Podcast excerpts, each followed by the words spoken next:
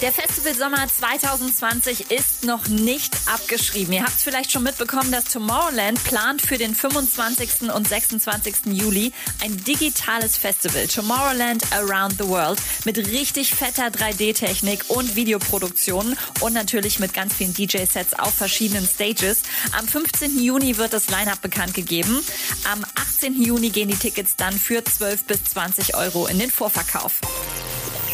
Um die Black Lives Matter Bewegung zu unterstützen, haben Selena Gomez und Lady Gaga beide beschlossen, ihre Insta-Accounts und damit ihre Fanbase von mehreren Millionen Followern abzugeben.